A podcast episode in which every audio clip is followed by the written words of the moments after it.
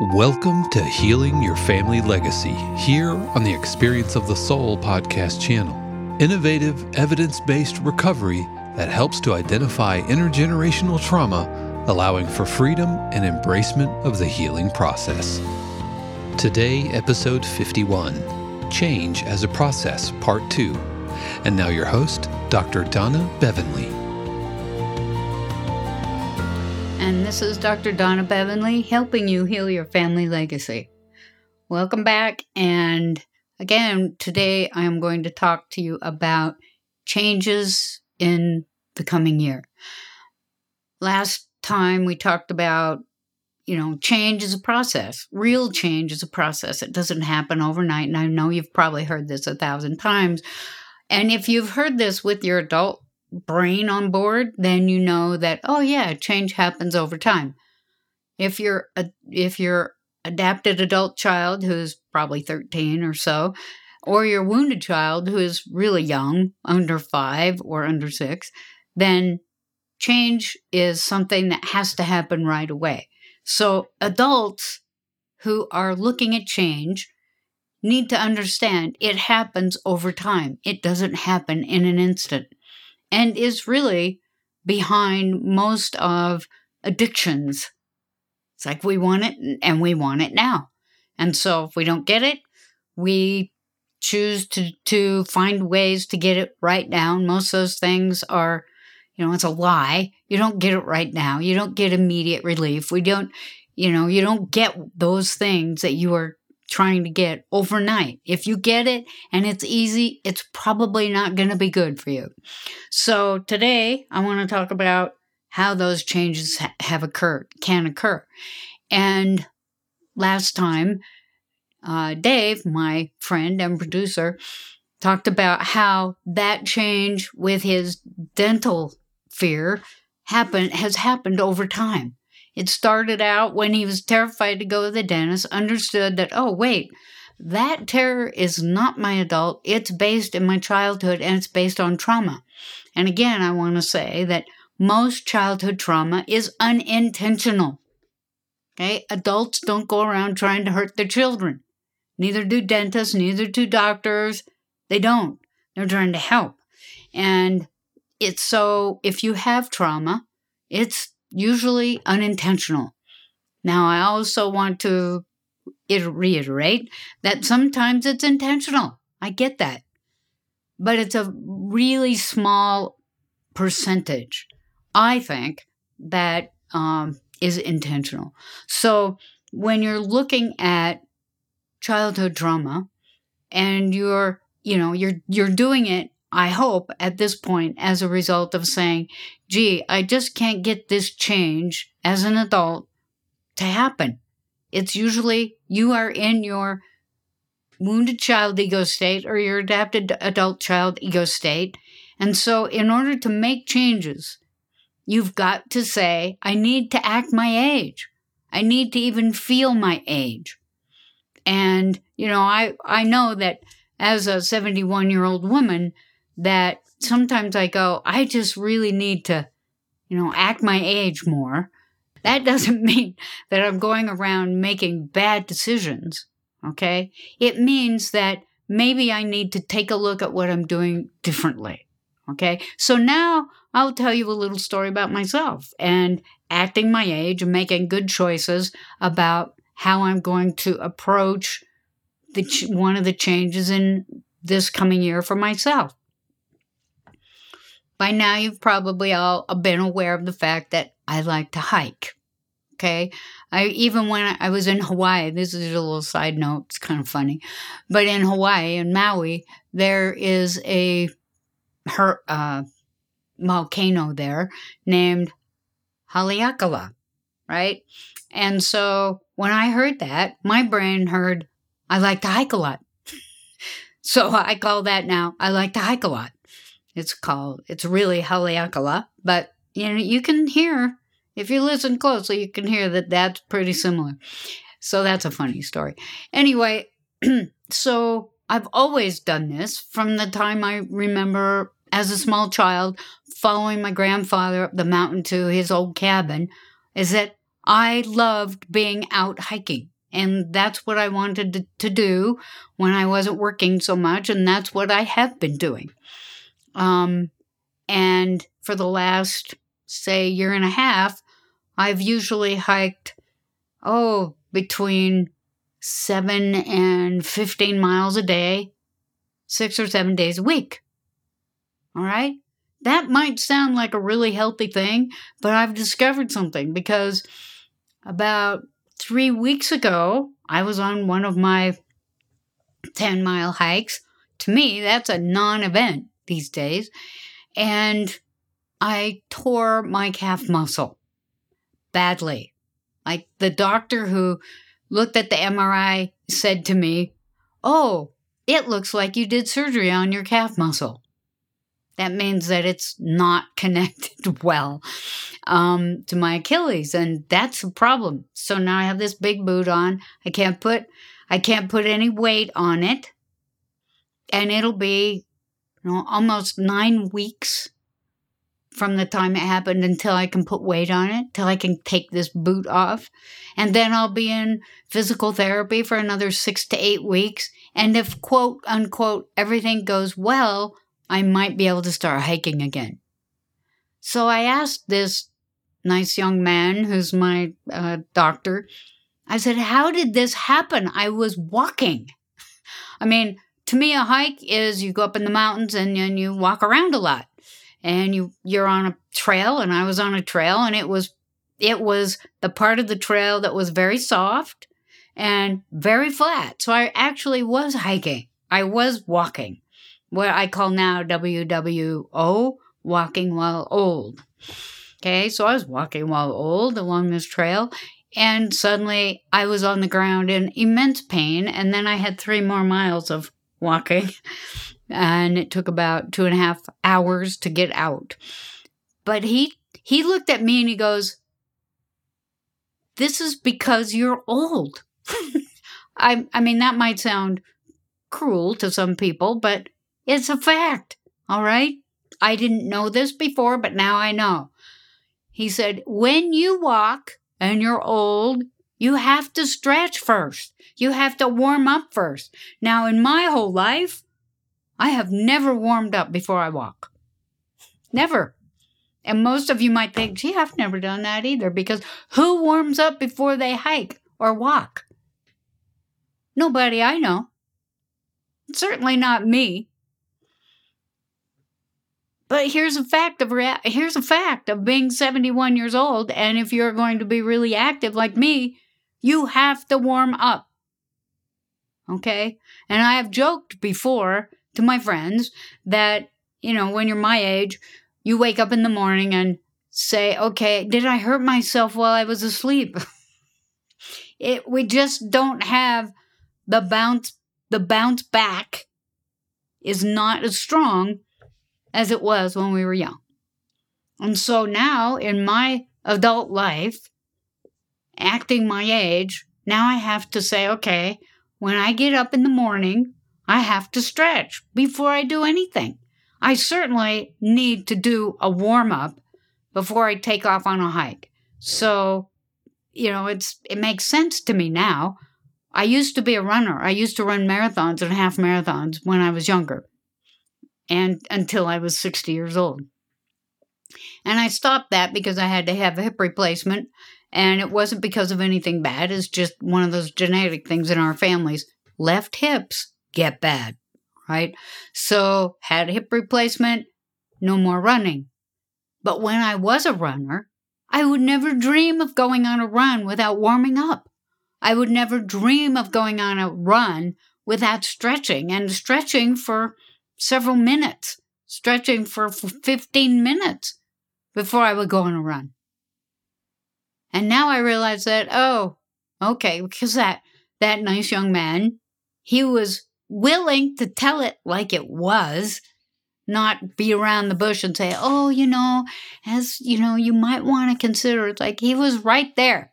You're old. You need to warm up before you walk. Okay, I got it.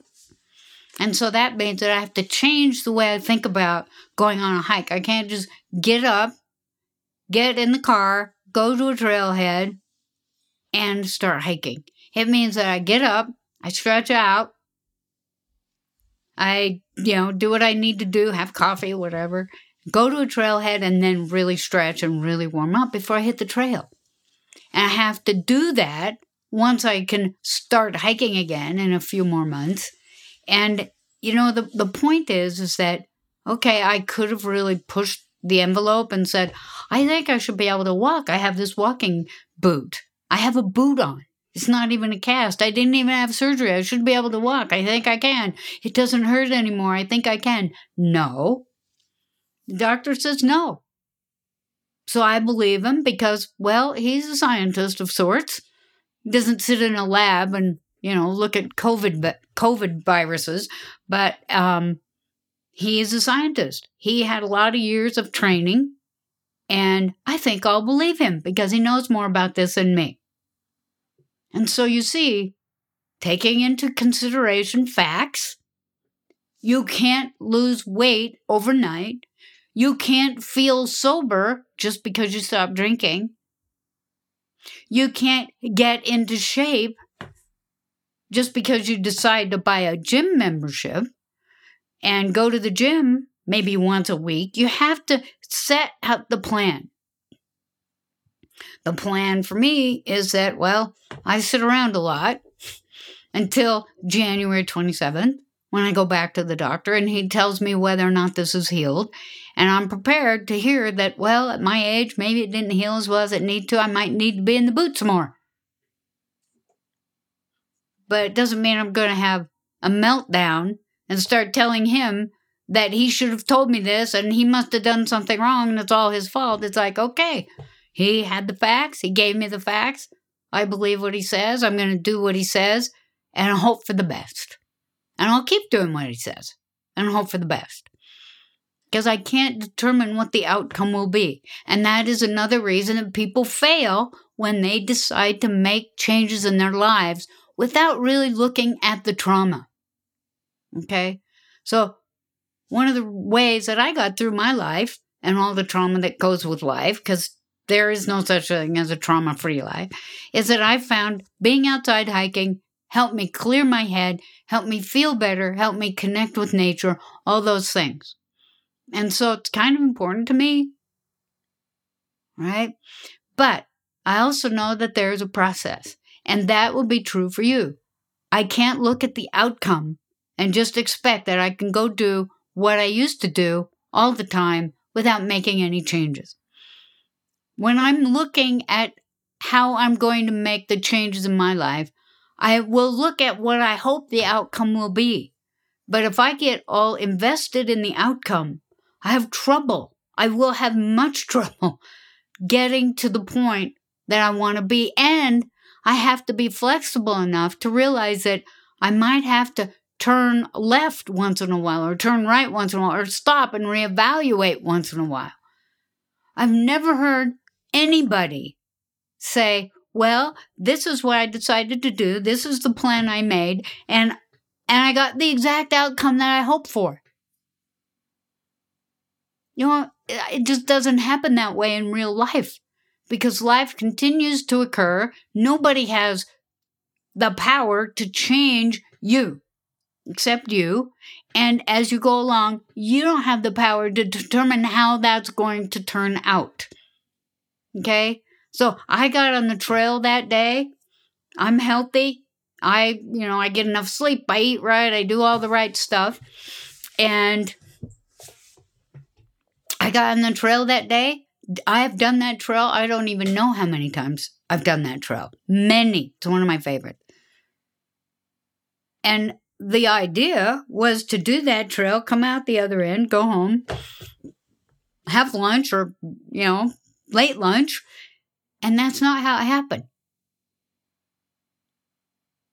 And in fact, it kind of made me have to reevaluate and get flexible about how I'm going to take care of myself till I can go back out on the trail. Because for me to sit here and just feel sorry for myself or feel, you know, like it's his fault or whatever comes up, or, you know, the Forest Service should have had that tree that fell across the trail They should have moved that by the time I got there. It's like, this is life, people. And I could tell you right now that if you spend your time trying to blame somebody else, that's what you'll get out of your life, is that it's all somebody else's fault. Now, I will say that in the event of childhood trauma, and in some adult trauma too, it's like you, it really was someone else's fault if, when you were a child. Okay? That you had nothing to do with. You were a child. And if you were traumatized as a child, it happened intentionally or not. Like bullying, okay, is absolutely intentional, but it's usually done by the children who are acting out their trauma. Right? So even when you're looking at bullying, you got to say who are the who are the adults that should have put an end to that, should have helped that child that was bullying the kid because that's where that's where it broke down. So now there's a whole bunch of people who were traumatized, a whole bunch of kids who were traumatized because the adults weren't doing their job. Okay? So if when it happened to you, it wasn't your fault. What you decide to do about it, that's where you say, "Okay, that's on me." Okay? If I if I decide that I'm not going to take care of business, it's on me. You know, if I have a drinking problem, and when I talk about alcoholism, I'm talking about you lose control. Okay? You lose control of your drinking. How do you know if you lose control? Bad things happen and you continue to do it anyway. Oh, this, you got a DUI? You can determine whether or not you're an alcoholic by how you deal with that DUI. Do you stop drinking? If you say, wow, I got a DUI, I am now a criminal. I could have hurt somebody. I better not do that again. And you stop drinking because you realize, well, I'm not going to get a DUI if I'm not drinking. Newsflash. And you stop, then you probably don't have the disease of alcoholism. But if you get a DUI and then you continue to drive drunk, even when you say, I'll never do that again, and you end up driving drunk, you've got a problem. And how do you fix that problem? You stop drinking. Okay, you stop putting it in your mouth. People come to me, they would pay me a lot of money to come in and say, How can I stop drinking?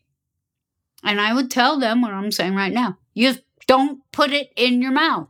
If you don't put it in your mouth, you're not going to cause problems and you're not going to create a nightmare for yourself. Okay?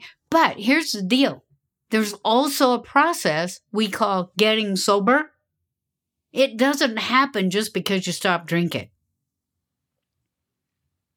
You still might you still might cause a terrible accident because you stopped drinking but you didn't go about the business of quote getting sober, which means that you deal with the, the issues that were behind the problem drinking in the first place.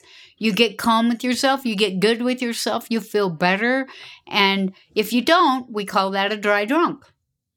And what's a dry drunk? It's all the behaviors without the alcohol. So, you know, I can tell you right now that most of the people who are in road rages are either dry drunks or they're dealing with trauma that I can tell you they've got trauma, okay? Because who does that? when you're driving down the road and you get in a road rage and start chasing somebody or shooting them because they didn't do what you wanted them to do or you think it was done to you, that's not acting in your adult reality. Those people in road rage don't know you. It isn't about you. And, you know, you might have been a bully on the playground too. So making decisions about changing, even if it's I'm going to stop drinking, get help to do that. And there are many ways to do it. Go to Alcoholics Anonymous, go to treatment in the many, many treatment facilities that are in this country. You could call the uh, National Institutes of Mental Health or Addiction. You can, you know, you can go online or or look in the, if you still have a phone book, find out where you can go to get the help. It's everywhere. And then you can stop putting that in your mouth and start dealing with the issues, the trauma that is behind it. And that goes for drug addiction. And let me tell you that you probably need to see a doctor that knows about addiction if you're going to stop anyway. Stop, but talk to a doctor or a therapist or somebody that knows about how withdrawal symptoms can occur. Because I know that, you know, the most easily available addictive prop, uh, substances are the most deadly when it comes to withdrawal. Okay? Most people don't die from heroin withdrawal.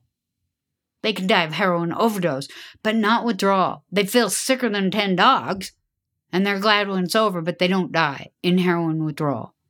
You can die from alcohol withdrawal. You can die from Valium or any kind of anti anxiety, any of the benzodiazepines. You can die from withdrawal from those.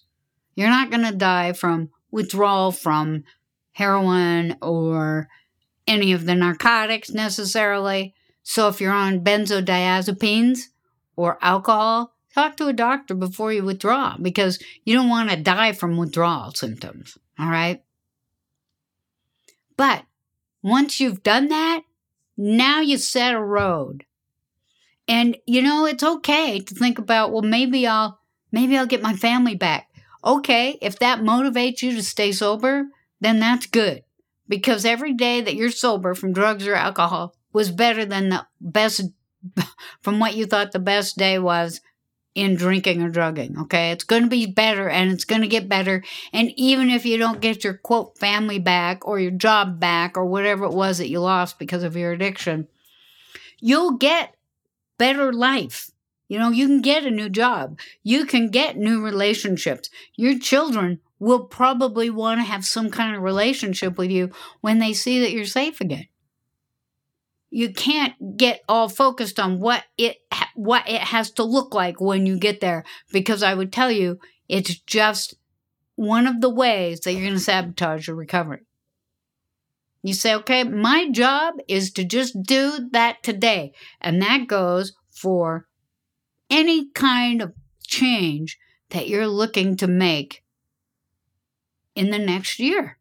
And it's okay to say, okay, I'll give myself a year to make this change. You can do that. And I can tell you that when you make, when you decided to make the change, I don't know what it'll look like in a year, but I'll tell you what, it'll be much, much better if you say, I'll give myself a year to make a dent in that spending addiction I have, to get rid of some of that debt, to lose some of that weight, to get more healthy, to go to the doctor and find out what I need to do in order to keep my health, to stop drinking, to stop using drugs, to focus more on how can I be a better driver. Okay? There are so many things that people want to do, and adults can do it. If you stay in your adult reality, you will actually be able to make those changes. I like I said, I don't know what it'll look like. I don't know what the outcome will be. I never dreamed when I got clean and sober that I would have a family. Because of my childhood trauma, I thought, oh yeah, I'm going to have kids. That'll work out really well.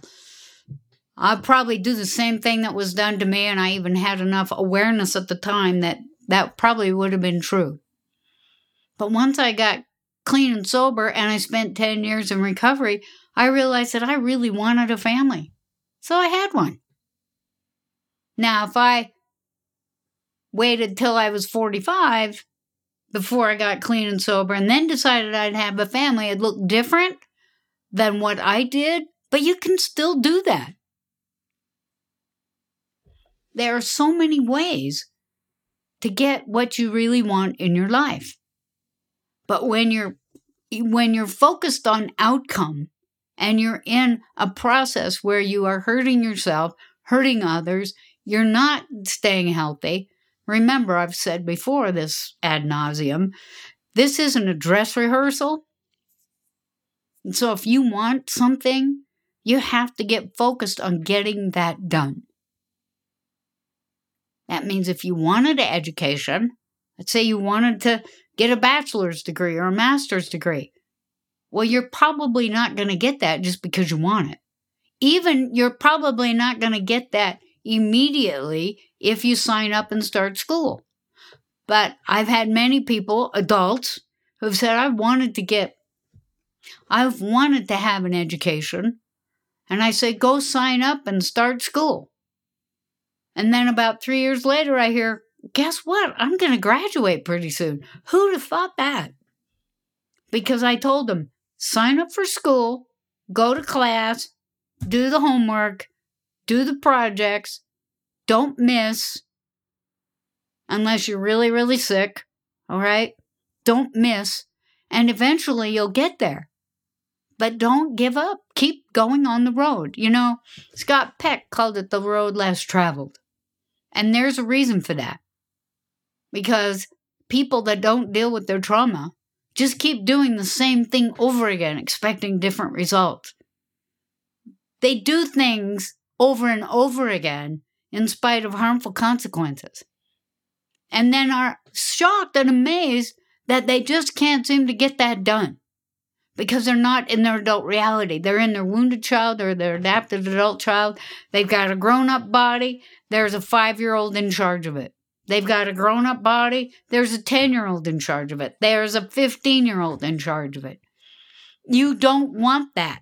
I can promise you it won't work for you. It doesn't work for anyone.